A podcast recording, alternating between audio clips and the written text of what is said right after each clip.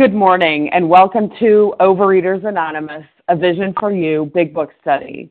My name is Christy and I am a recovered compulsive overeater. Today is Tuesday, March 5th. Today we are reading from the Big Book and we are on page 151. At the bottom of the page, the last paragraph starts with Now and Then. Today's readers are Kim, Paula, and Marcia. And the reference number for Monday, March 4th is 4012. 4012. The OA Preamble. Overeaters Anonymous is a fellowship of individuals who, through shared experience, strength, and hope, are recovering from compulsive overeating. We welcome everyone who wants to stop eating compulsively. There are no dues or fees for members. We are self supporting through our own contributions, neither soliciting nor accepting outside donations. OA is not affiliated with any public or private organization, political movement, ideology, or religious doctrine. We take no position on outside issues. This meeting's primary purpose is to abstain, to recover from compulsive overeating, and to carry this message of recovery to those who still suffer. Our sole purpose. OA's fifth tradition states each group has but one primary purpose to carry its message to the compulsive overeater who still suffers. At a Vision for You Big Book study, our message is that people who suffer from compulsive overeating can recover through abstinence and the practice of the 12 steps and 12 traditions of Overeaters Anonymous. I will now ask Ann S. to read the 12 steps. Hi, good morning. My name is Ann. I'm a compulsive reader from Pennsylvania. The 12 steps. One, we admitted we were powerless over food, that our lives had become unmanageable. Two, came to believe that a power greater than ourselves could restore us to sanity. Three, made a decision to turn our will and our lives over to the care of God as we understood Him. Four, made a searching and fearless moral inventory of ourselves. Five, admitted to God, to ourselves, and to another human being the exact nature of our wrongs. Six, were entirely ready to have God remove all these defects of character. Seven, humbly asked Him to remove our shortcomings. Eight, made a list of all persons we had harmed and became willing to make amends to them all. 9. Made direct amends to such people wherever possible, except when to do so would injure them or others. 10. Continued to take personal inventory, and when we were wrong, promptly admitted it. 11. Sought through prayer and meditation to improve our conscious contact with God as we understood Him, praying only for knowledge of His will for us and the power to carry that out. 12. Having had a spiritual awakening as a result of these steps, we try to carry this message to compulsive overeaters and to practice these principles in all of our affairs. Uh, thank you. I pass. Thank you, Anne S. I will now ask Melanie to read the 12 traditions, please. Good morning. My name is Melanie. I'm a recovered compulsive overeater in Oregon. The 12 traditions. Number one, our common welfare should come first. Personal recovery depends upon OA unity. Number two, for our group purpose, there is but one ultimate authority a loving God as he may express himself in our group conscience. Our leaders are but trusted servants, they do not govern. Number three, the only requirement for OA membership is a desire to stop eating compulsively. Number four, each group should be autonomous except in matters affecting other groups or OA as a whole. Number five, each group has but one primary purpose its message to the compulsive overeater who still suffers. Six, an OA group ought never endorse, finance, or lend the OA name to any related facility or outside enterprise, Thus, problems of money, property, and prestige divert us from our primary purpose. Seven, every OA group ought to be fully self supporting, declining outside contributions. Number eight, Overeaters Anonymous should remain forever non professional but our service centers may employ special workers. Nine, OA as such ought never be organized, but we may create service boards or committees directly responsible to those they serve. 10. Overeaters Anonymous has no opinion on outside issues. Hence, the OA name ought never be drawn into public controversy. Number 11. Our public relations policy is based on attraction rather than promotion. We need always maintain personal anonymity at the level of press, radio, films, television, and other public media communication. Number 12, anonymity is a spiritual foundation of all these traditions, ever reminding us to place principles before personalities. Pass. Thank you, Melanie. How our meeting works. Our meeting focuses on the directions for recovery described in the Big Book of Alcoholics Anonymous. We read a paragraph or two from the literature, then stop and share on what was read. Anyone can share, but we ask that you keep your sharing to the topic and literature we are discussing and that you keep your share to approximately three minutes. Singleness of purpose reminds us to identify as compulsive overeaters only. Our abstinence requirement for moderators is one year and for readers is six months. There is no abstinence requirement for sharing on topic. This meeting does request that your sharing be directly linked to what was read. We are sharing what the directions in the Big Book mean to us. To share, press star one to unmute. Once you are done sharing, let us know by saying pass. Then press star one to mute your phone. In order to have a quiet meeting, everyone's phone except the speaker's should be muted. Today we resume our study of the Big Book. We're on page 151, the very last paragraph, three lines up from the bottom, and I will ask Kim, please, to begin reading. Thanks, Christy. Now and then, a serious drinker, being dry at the moment, says, I don't miss it at all. Feel better, work better, having a better time. As ex problem drinkers, we smile at such a sally. We know our friend is like a boy whistling in the dark to keep up his spirits. He fools himself. Inwardly, he would give anything to have a half a dozen drinks and get away with them. He will presently try the old game again, for he isn't happy about his sobriety. He cannot picture life without alcohol. Someday he will be unable to imagine life either with alcohol or without it. Then he will know loneliness few such as few do.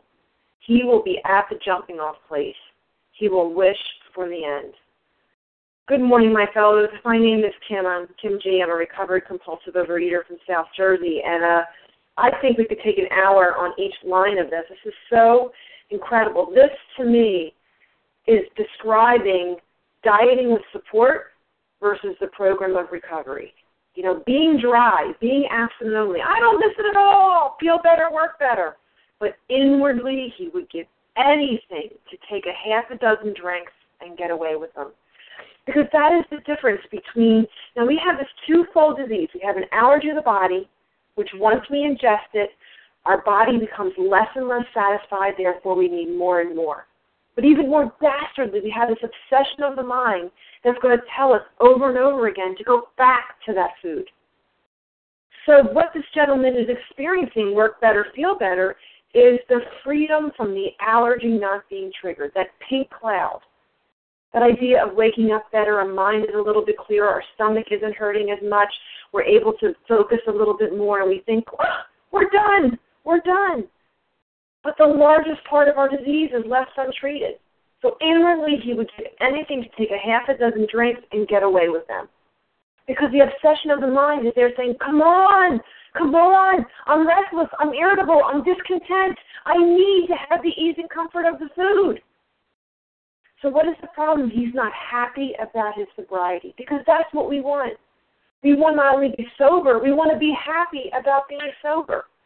And for those of you that are confused or those of you who want to know the difference, if you want to know what it's like to be recovered, what it's like to have the freedom from the obsession, read the 10 step promises on the page of it, on the bottom of page 84.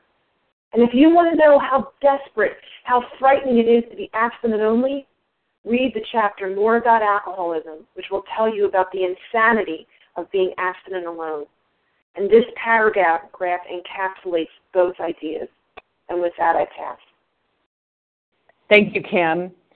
Would anyone else like to share on this paragraph? You'll need to press star one to unmute your phone.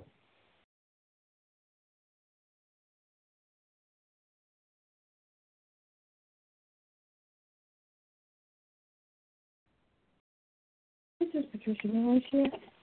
Sure, Patricia, go ahead. I just want to share just on this, um, like a boy whistling in the dark to keep up his spirits. I can honestly say that I can relate to this. When I put down the food, it was like all the anxieties, all the fears, all the stuff that I've been pushing down suddenly came forward and I honestly didn't know what to do with this and and it was and I can and when I heard this saying when I heard somebody say this I'm like that's exactly how I feel. Because now that the food isn't down I haven't a clue how to do life. I don't know how to deal with this stuff. And I didn't know how to deal with it. Um but anyways I just wanted to share that. Thank you.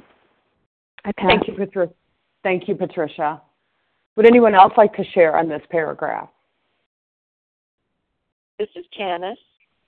Janice, go ahead. Good morning, Christy. Good morning, Vision for You. This is Janice. I am a recovered compulsive overeater. Thank you, God.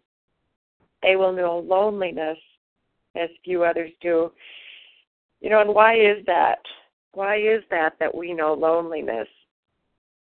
I believe it is, you know, because we are hardwired for connection. We are hardwired for connection, and this is a disease of isolation. And even though we may be acting as if we are functioning all right in the world, we may say, oh, yeah, you know, I put the food down and now physically I'm starting to feel better and, and I don't miss it at all. You know, for me, that was a lie. That was a lie. And just because I put the food down didn't mean that I now knew how to engage in the world and to be happy, joyous, and free. And you know, yes, it's so true. It is so true that to be abstinent only, I don't know about you, but it's white knuckling it. It's hanging on for dear life and trying to pretend that that's as good as it gets. Because I used to say that to myself maybe this is as good as it gets. Or maybe I've just got to keep on trying to keep the food down. But it was the working of the steps that was going to relieve me of that loneliness as you do. Because if all I had to depend on was the food, all I had to depend on for ease and comfort was the food, well, of course, of course I was going to be miserable. Of course, because I was fearful. I was fearful. Underneath it all that selfishness, that self centeredness that I had, underlying it all was fear. So, if you're anything like me, this paragraph describes perfectly what I experienced. And I thank God I don't have to experience it today, right here, right now. And with that, I'll pass. Thank you, Janice. Well, this is Christy. I'm a recovered compulsive overeater. And you know, this particular paragraph, you know, now we're in a vision for you, right? We've been, we finally get to talk about ourselves again. You know, we've been talking to the wives and the family afterward and employers, and now we get to talk about us again. Now we get to talk about us again. And, you know, in this particular paragraph, um, it just it just reminds me you know in 2001 that proverbial rock and hard place that i was between um, especially in these last few sentences he cannot picture life without alcohol and someday he will be unable to imagine life either with alcohol or without alcohol. And i remember uh you know, going back, you know, it's I'm 41 years old and I'm going back to a diet, a diet club that I had tried when I was 12. You know, it didn't work for me when I was 12 and you know, at, at 41 in 2001, I weighed 300 pounds. I don't know what it was that made me think it was going to work, but I was pretty desperate. And you know, I I mean, I had long since gotten past the point where I even thought it would work, but I thought I'd try it anyways. And it was absolute torture. You know, I ate all of the food I was supposed to eat for the day, you know, by 10 a.m. By 10 a.m., I'd eaten my quota for the day. And um you know, I I'm the type of person that diets didn't work for me. I I mean, maybe they work for some people. I'm sure they work for some people. If I was not a compulsive overeater as described in the big book, as described in the big book, then I would never have gone on another diet again. I would have learned how to eat right and eat healthy and eat to keep a maintenance weight because that's the key right there. You know, I knew how to eat healthy but not maintain any kind of a, you know, any kind of a healthy body weight. I couldn't do that. I couldn't do that. Um, and if I hadn't been the type of person described in these pages, then I would have had everything and been fine. I would have had all the knowledge I needed when I was 12. And here I was at the age of 41 trying those same things, and they did not work for me. In fact, it was worse.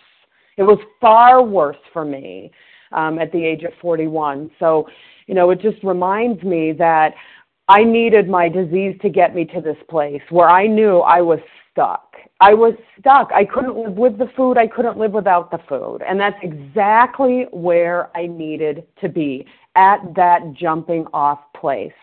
I was done. I was done. And, uh, you know, today, uh, after being at a maintenance weight for 10 years, at, after being abstinent without exception, one day at a time, one meal at a time, for 11 and a half years, I am so grateful for that because that's exactly where I needed to be. That's exactly where I needed to be. And uh, with that, I will pass. Is there anyone else who would like to share on this particular paragraph?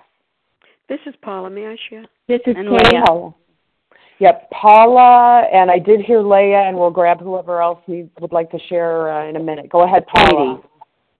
Katie. Katie. Thanks, Thank Katie. Thank you. This would be Paula Recovered. And I'm going to go right to this place where I've been so often. He fools himself. Inwardly, he would give anything to take half a dozen drinks, and here it is, and get away with them. Mm-mm. This disease will not allow that. He will presently try the old game again. Vicious game that it is, with always the same ending. You never win, you will always lose.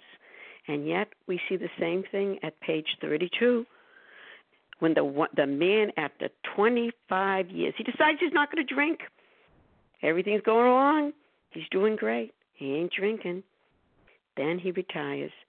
25 years. Now we're not talking days, weeks, months. Now we're into years. And for those of us that have done that, we know the truth of this statement. Years. And then he thinks, well, now it's okay. Then, gathering all his forces, what happens though? He picks up the bottle. He tried to regulate his drinking for a while, making several trips to the hospital meantime. Then, gathering all his forces, all he, he attempted to stop altogether and found he could not.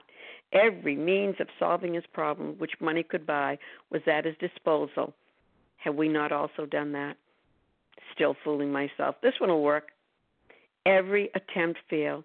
Though a robust man at retirement, he went to pieces quickly and was dead within four years. This case contains a powerful lesson.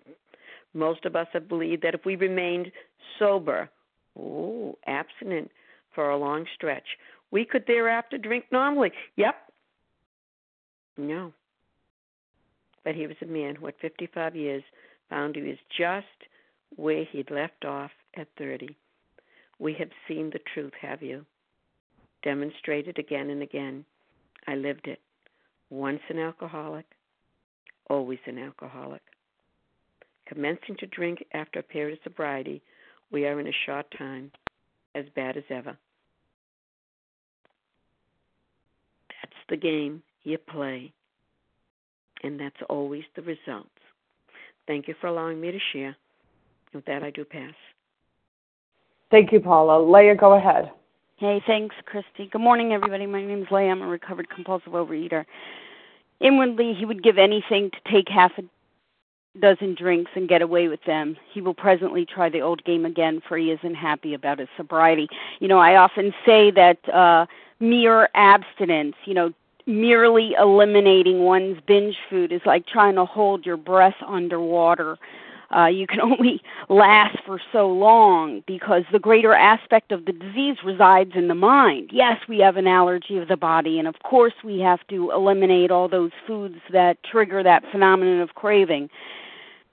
But we have a problem much worse than the allergy of the body, and that is the greater aspect of the disease which resides between our ears. Um, we're not happy about sobriety. You know, the program of recovery is not about how to not compulsively overeat, really.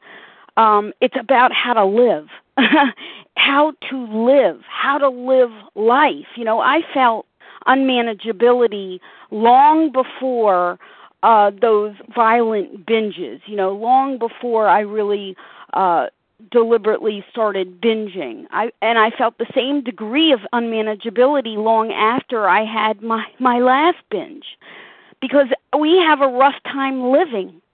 We have a rough time living. We're uncomfortable in our own skin. You know, whether you look into the doctor's opinion, which says, you know, we seek the ease and comfort that we find. That's what we're looking for. We're not after the taste, we're after the effect the effect of ease and comfort. That's what we get when we dig our fists into cellophane bags and bakery boxes. You know, uh, in the big book it says, you know, just a couple things I wanted to refer to. It says uh, on the page 51 on the top, leaving aside the drink question, they tell why living was so unsatisfactory. That's our real problem. Leaving aside the drink question, yes, alcoholics have an allergy to alcohol. Yes, they do.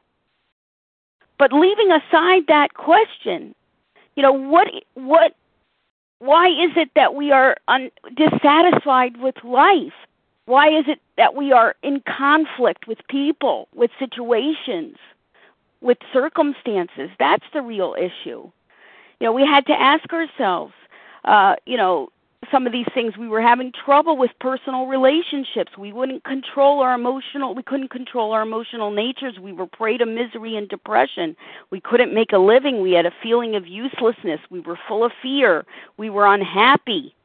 We couldn't seem to be of real help to other people.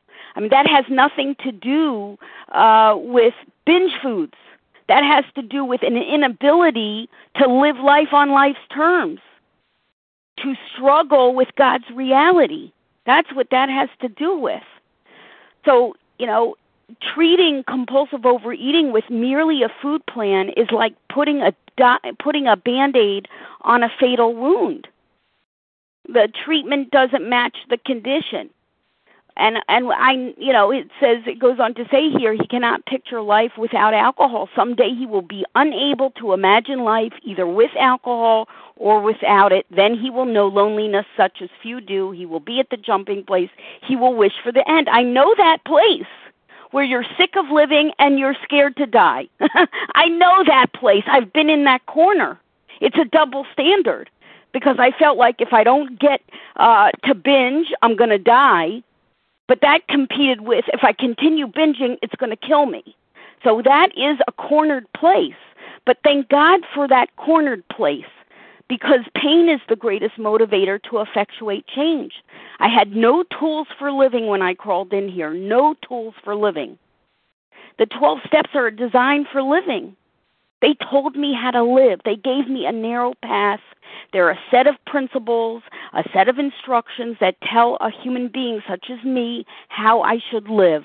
And if I could live by these principles and if I could implement these steps in all facets, in all threads of my life, then I would be peaceful and I would be content and I wouldn't feel the necessity to seek the sense of ease and comfort that I found in those substances and I would be free from the things that used to enslave me and make my life miserable. And that's exactly what happened. And that's the transformation that's possible through this program of recovery. And with that, I pass. Thank you. Thank you, Leah. Katie, go ahead. Hi, I'm Katie, a compulsive overeater recovered in Virginia. Um, he cannot picture life without alcohol. Someday he will be unable to imagine life either with alcohol or without it and that you know when someone gets to that point which I was at that point.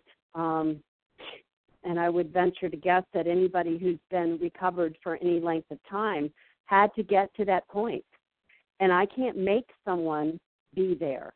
I can't convince someone that they are miserable. Their life has to um, get to that point. I wish I could make someone hit bottom, but I, I don't have that power. And the thing is, is that when when you're in that position, you think that you know what recovery is going to look like, and it doesn't look anything like I thought it was going to look.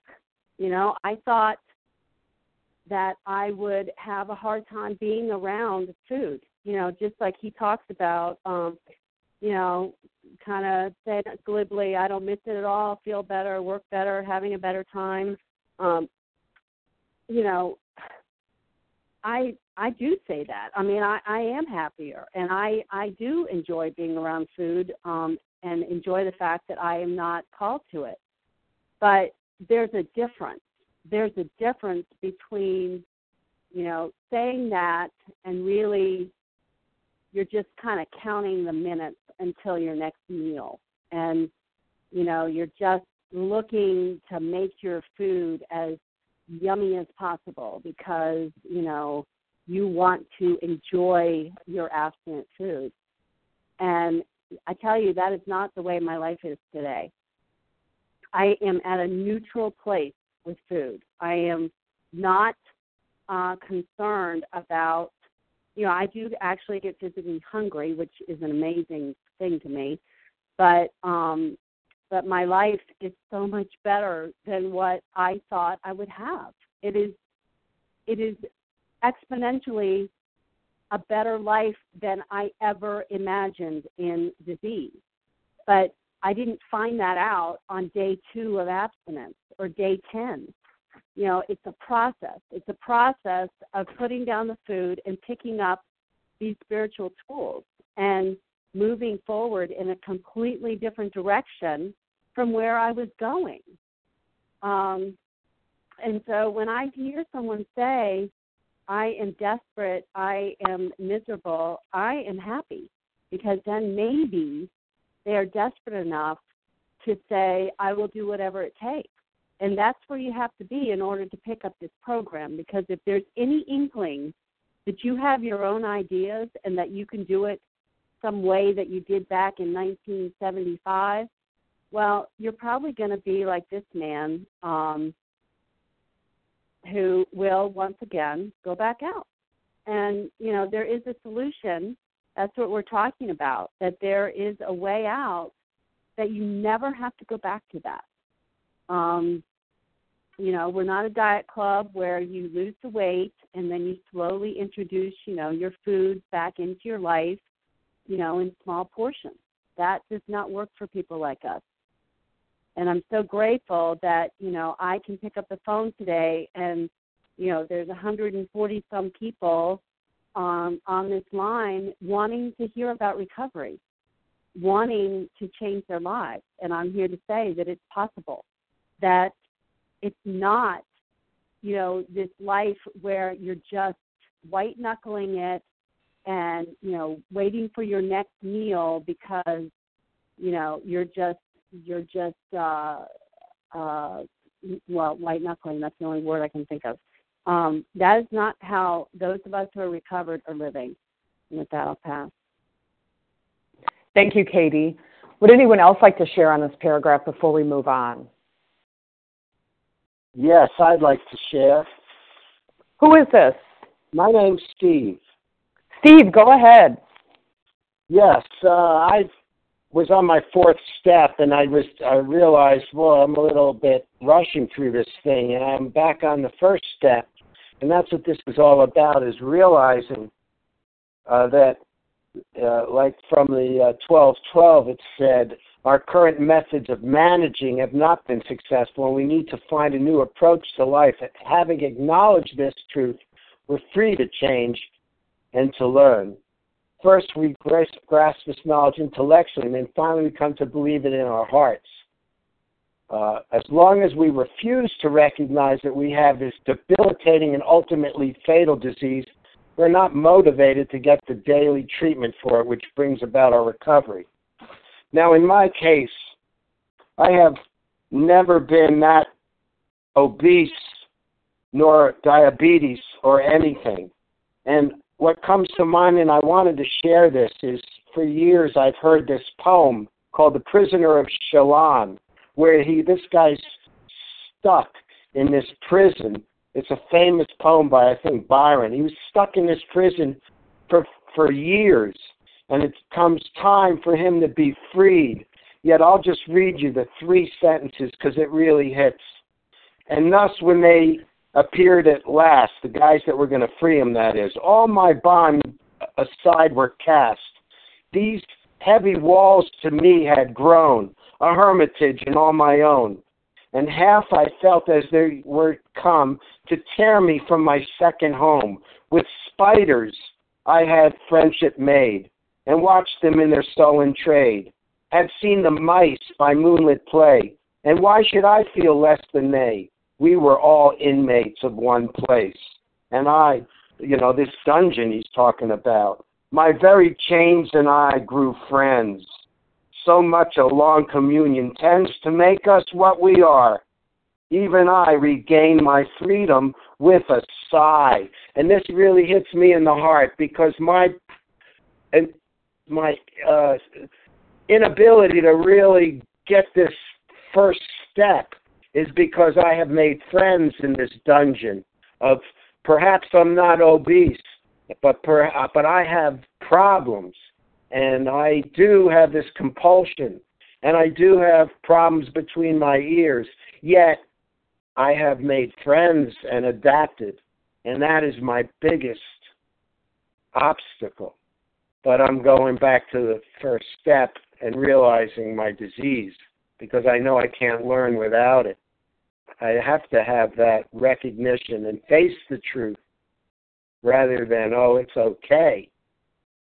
So, this is Steve, Florida. Thank you for letting me share and for all of you for bringing me to me. I pass. Thank you. Paula, I am going to ask that you uh, please read on page 152. Why don't you read the next two paragraphs there? Surely this would be Paula recovered compulsive overeater. We have shown how we got out from under. You say, Yes, I'm willing. But am I to be consigned to a life where I shall be stupid, boring, and glum, like some righteous people I see? I know I must get along without liquor, but how can I? Have you a sufficient substitute? Yes, there is a substitute, and it is vastly more than that. It is a fellowship in Alcoholics Anonymous. There you will find release from care, boredom, and worry. Your imagination will be fired. Life will mean something at last. The most satisfactory years of your existence lie ahead. Thus we found the fellowship, and so will you. Well, here we have two paragraphs. It said, Yes, I'm willing. That's how it begins. Is that not the truth? Yes, I'm willing. But then it goes on with questions. Am I consigned to be a life where I shall be stupid, boring, and glum like some righteous people I see? Well, maybe that's an example for us. What are people seeing in us? Those who recovered. I know I must get along without liquor, but how can I? Another question. This one. Have you a sufficient substitute? There is the question for you. A sufficient means as much as is needed. That's in not only in the drink question, in the life. In life. Life will consist of betrayals and good things and death and birth and funerals and christenings. It consists of it all. It comes together like that. It's got to be sufficient to meet it all. Sufficient enough and then it gives you a wonderful, wonderful what we see here. Yes, there is a substitute. Now it talks about the fellowship in Alcoholics Anonymous in compulsive eating. It talks about the fellowship. But what's in the fellowship, honey? It's the people. It's the people. It's what you see. Do you see recovery What do you see that you want to stay? What does it say? When you see recovery, you'll find release. Look at what it says. Okay, stupid, boring, and glove in the first paragraph. Ah, but the second one, there you will find release. As the man was speaking, release. You will be released from care, boredom, and worry. Wow, now that's living. Your imagination will be fired. That mind of yours that you just wanted to shut it down no, not anymore. Life will mean something at last, more than you ever imagined. The most satisfactory years of your existence lie ahead. That's it. I don't care where you are. I don't care if you're in your 20s, 30s, 40s, 50s. Doesn't matter. The most satisfying, satisfactory years of your existence lie ahead. Thus we found the fellowship. Ooh, and so will you. Promise, my friend. Thank you for allowing me to share. And with that, I do pass. Thank you, Paula. And just as a reminder, we do ask that you keep your sharing to the topic and literature we are discussing. Anyone can share, but we ask that you do that, please. Is there anyone else who would like to share on uh, what was read? Hi, this is, this is Kim. Kim, uh, Kim, go ahead. Good morning again, everyone. There, there you will find release from care, boredom, and worry. Now that sounds a little familiar. I wonder where we heard that before. We heard it yesterday. Let's look back on page 151. It says, For most normal folks, drinking means conviviality, companionship, and colorful imagination. It means release from care, boredom, and worry. So for normal folks, they can find release from care, boredom, and worry in the food, and the conviviality and the companionship around that. But we can't you know, we are bodily and mentally different from our fellows. In the doctor's opinion, it states in this statement from the doctor, he confirms that we who have suffered alcoholic torture must believe that the body of the alcoholic is quite as, normal as his mind. So now we've gotten to that point. We can't picture life with alcohol. We can't picture life without alcohol. We're at the jumping off point. What do we do? I need release from care, boredom, and worry. I need release. Know, they don't. They mention here our drinking career. You know, what is a career? A career is something we spend a lot of time and commitment and, and energy into. And if we're not going to be drinking anymore, if we're not going to be eating anymore, what are we going to do with our time? What are we going to do? We need that release. We need that ease and comfort. Where are we going to find that? So they're saying we can find this in the Fellowship of Alcoholics Anonymous. We can find the transformation of our thoughts through the program of recovery through this pages. Because I thought I had two options. I thought I had the option of being fat and miserable, or I had the option of being thin and miserable. And I just picked being thin and miserable. But here in this book, in this 12 step program, I have the ability to find release from care, boredom, and worry. Because through, through working these steps, I can be reunited with God and it says here, your imagination will be fired. Life will have meaning at last. I have to tell you, sitting alone in my childhood bedroom with romance novels surrounded by binge food at the age of 27, I never could have thought of how full, rich, wonderful, and connected my life could be at the age of 46. And it's not because I put the food down. It's because I picked up this book. I picked up the spiritual kit of tools.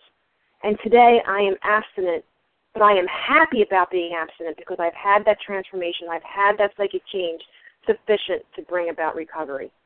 And with that, I pass.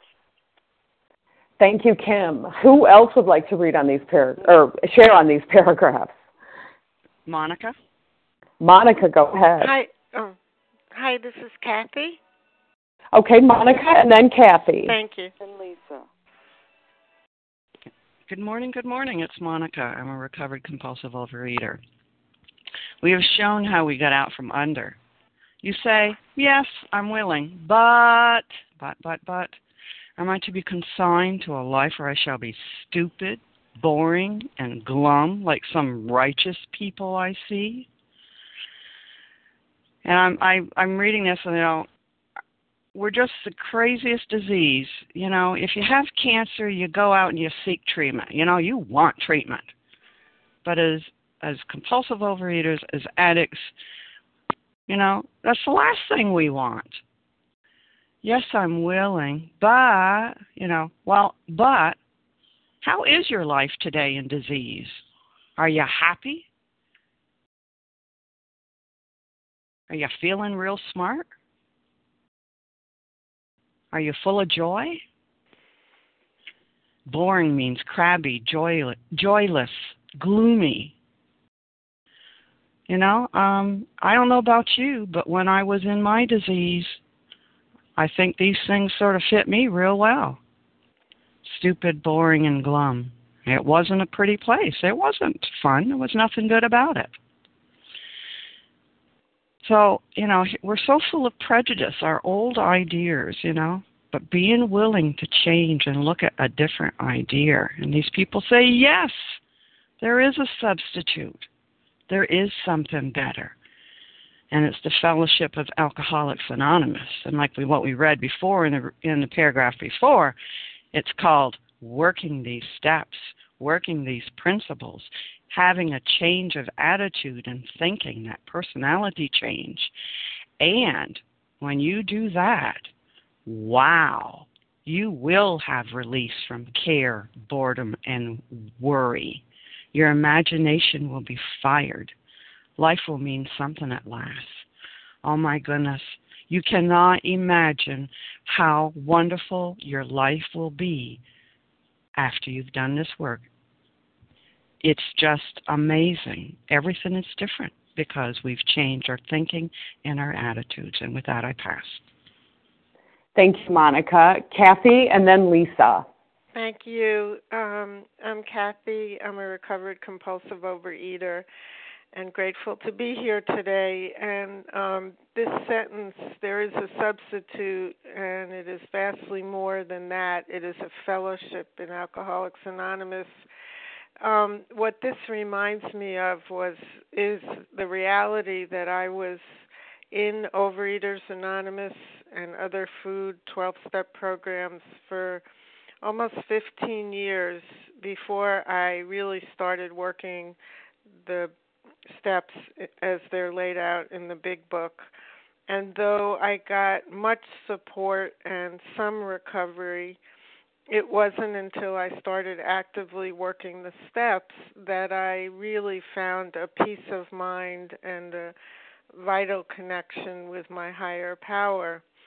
And uh, I'm just so grateful that uh, I I got to Vision for You and um, found a place where I could be reminded on a daily basis of what it means to be in this fellowship. Um, and actively working the steps. I did not find a vital connection with a higher power and consistent peace of mind until I got to working the steps diligently and as it's laid out in the big book. And um, I always make sure now when I share or qualify at a meeting um, to talk about that. It's not just about putting down the food and making new friends who are also trying to live in recovery. It is about picking up the spiritual tools as well, and and it's equally important from my point of view. Thanks. Thank you, Kathy. Lisa, go ahead. Uh, thank you. Good morning, Melanie. Good morning, Vision for You. Um, I'm going to go back up to the last line um, of the paragraph before before I go into this. He will wish for the end. Um, I was there recently in November um, at that place that they're describing. I, I listened to this and I can't believe that my life is being that paragraph my life was spelled out for me in um where I was. But then I became willing. And in the beginning I was boring and glum, stupid boring and glum. I mean when you're just putting down the food and you're just starting, um it, it's it's like you don't know how to relate to people and you know all you you're still thinking about it and about eating and you want to get away with it, but then something happens as you continue to work this program. And for that, I, I'm just so grateful that I was willing to continue on, even though I was uncomfortable. And I think about, I had an experience on Saturday when I would go around, I was okay if I was home by myself, but once I had to interact with other people, especially my family, I just felt like I didn't know what to say to them. I couldn't relate. They're all eating and laughing and having a great time, and I'm just sitting there looking, waiting to leave, watching the time. Saturday, my um my mother and my aunt, my sisters, they all came over, and they were all here and they were everybody was laughing and talking and you know what? I was laughing and talking with them because something happened somewhere. I couldn't tell you the day, couldn't tell you the time. But something happened when I got abstinent that shifted my whole mentality around food, around wanting food. I was able to listen to my sister telling these hysterical stories and laugh I was able to appreciate my aunt. I was able to be present in the company of people I love, but have always been terrified to be myself around. It says life will mean something at last. Life will mean something at last. It does when they were leaving, I stood in the door and I watched them all. I hugged everybody and I watched them all get in the car and I stood there and waved the way my grandmother used to do when we would leave her house. And I was so happy they came. Whereas before it would be like, oh, thank God they're gone, let me go eat. I was so glad they came. I was so present. And that is only, only because I am diligently, painstakingly working these steps and I'm on the eighth step right now. And uh, my sponsor told me yesterday, you know, just just somebody on there, and I, you know, I don't want to do amends to them, and you know, I'm having, I have this have to forgive them. And she said, Lisa, this is a very dangerous time. You know, you have to do this, or you will pick up again. And I know, I never want to be back to that jumping off place again. I never want to be back to the place. I'm diabetic, and I could not stop. I could not stop. Day after day, I woke up trying to figure out how I could be abstinent, but couldn't couldn't stop it. I knew I was killing myself, and there was nothing I could do.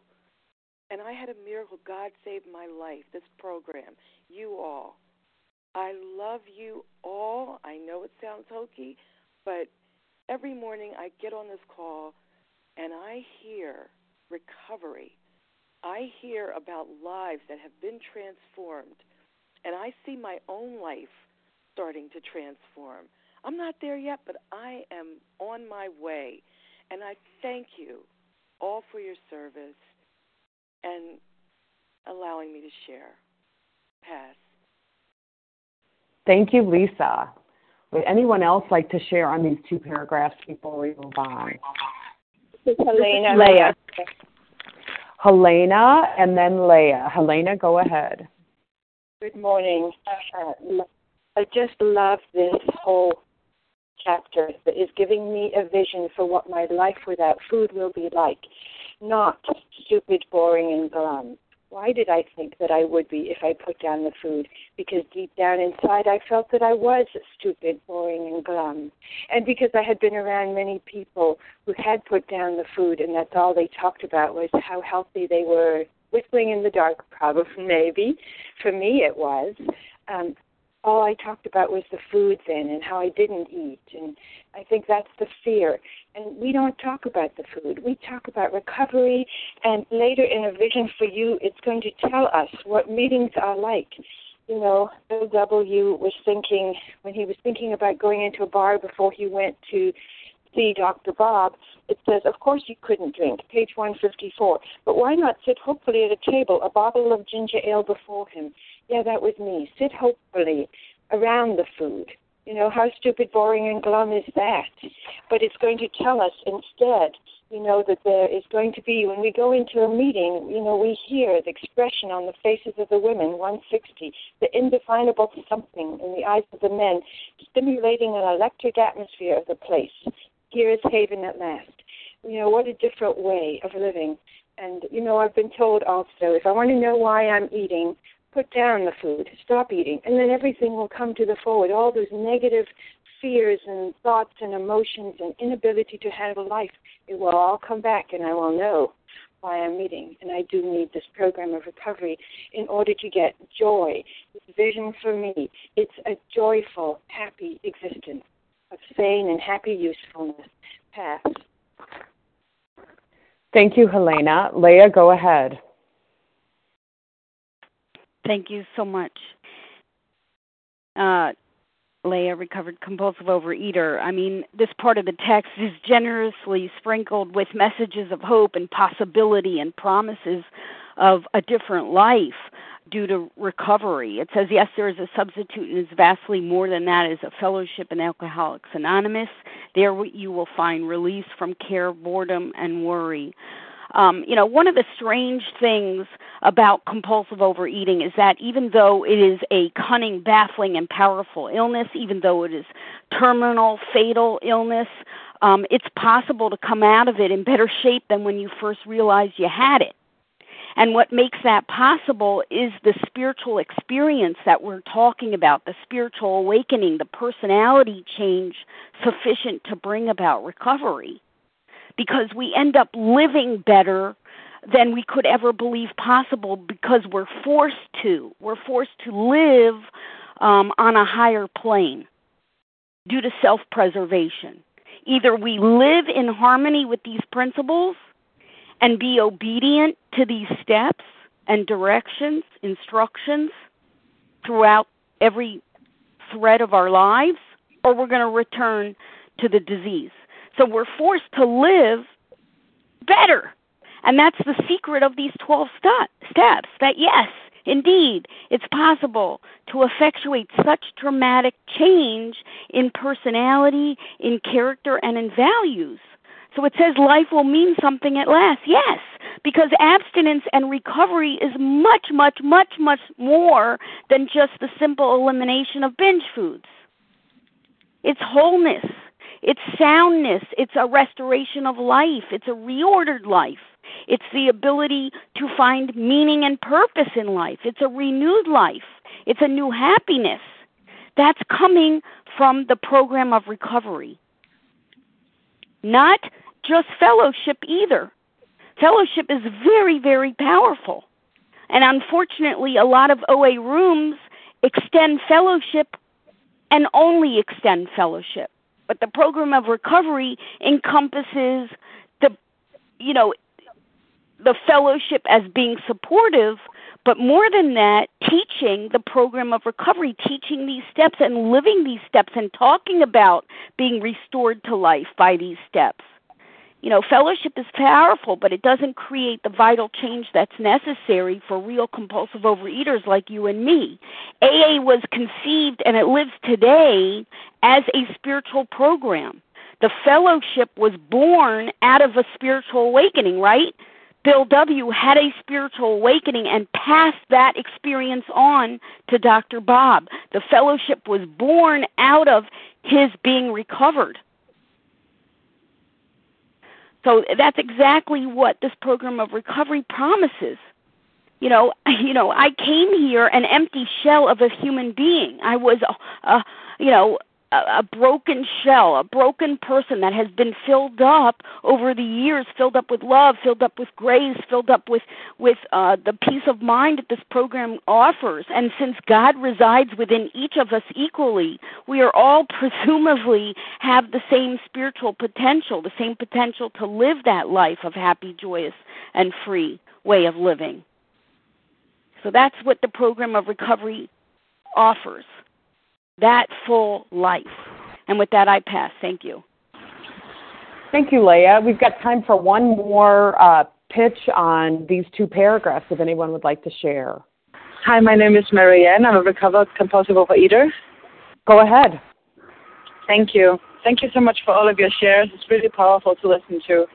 Just want to add my voice to this wonderful program and uh, I think if I listened to this three years ago, I would have been like, "What the fuck? How could that happen?" And my ego would have been standing in the way. Um, today, I really, I really experience the miracles of this program. Um, for example, the, the the paragraph where it says, "Don't think about what you can get out of the situation, but what you can bring to it." That has really changed my life because I have acted on self will and on um, just always wanting something, and I've I I thought it was a perfect excuse to be mad or leave a place if I didn't get anything out of the situation. I never even thought of what I could bring. I think a lot of these principles and traditions in the program they they just never really crossed my mind. Um, so I really feel like I'm learning a whole new way of living my life, and I definitely feel like it's becoming meaningful. And and since I since I joined OA, I feel like I'm there has become so much space in my life because so much of of my foundation on which I was living when I was in my disease was based on selfishness and having that removed more and more just leaves a lot of empty spaces for me to improvise for for me to be open to God and say what do you want me to do with my life? Um, what do you want me to do just today? How, show me how I can be at service today. And um, and that's just so interesting. And I'm also finding that I'm starting to play more. It's like becoming a child again but but a grown up child. It's like because I feel like I have that I'm also learning to take responsibility for my life and not just to put it in other people's hands and make them my higher power. Um, so I definitely feel like I'm becoming more and more a blank piece of paper where where God can write the new story um, through my intuition and so many wonderful things are happening now. Um, I uh, yeah, and I'm just excited to see uh, what God will do with my life now that I'm actually open to listen. Um, I just want to leave my my contact information. Um, I'm in New York, and my number is nine one seven two nine seven six one zero three. Nine one seven two nine seven six one zero three, and call me anytime. And if I'm not there, I will get back to you. And my name is Marianne. Have a good day, all. Thank you. Thank you, Mar- Marion. Uh, yeah. And thank you to thank you so much. Thank you to everyone who has shared. We will now close with the reading from the Big Book on page 164, followed by the Serenity Prayer.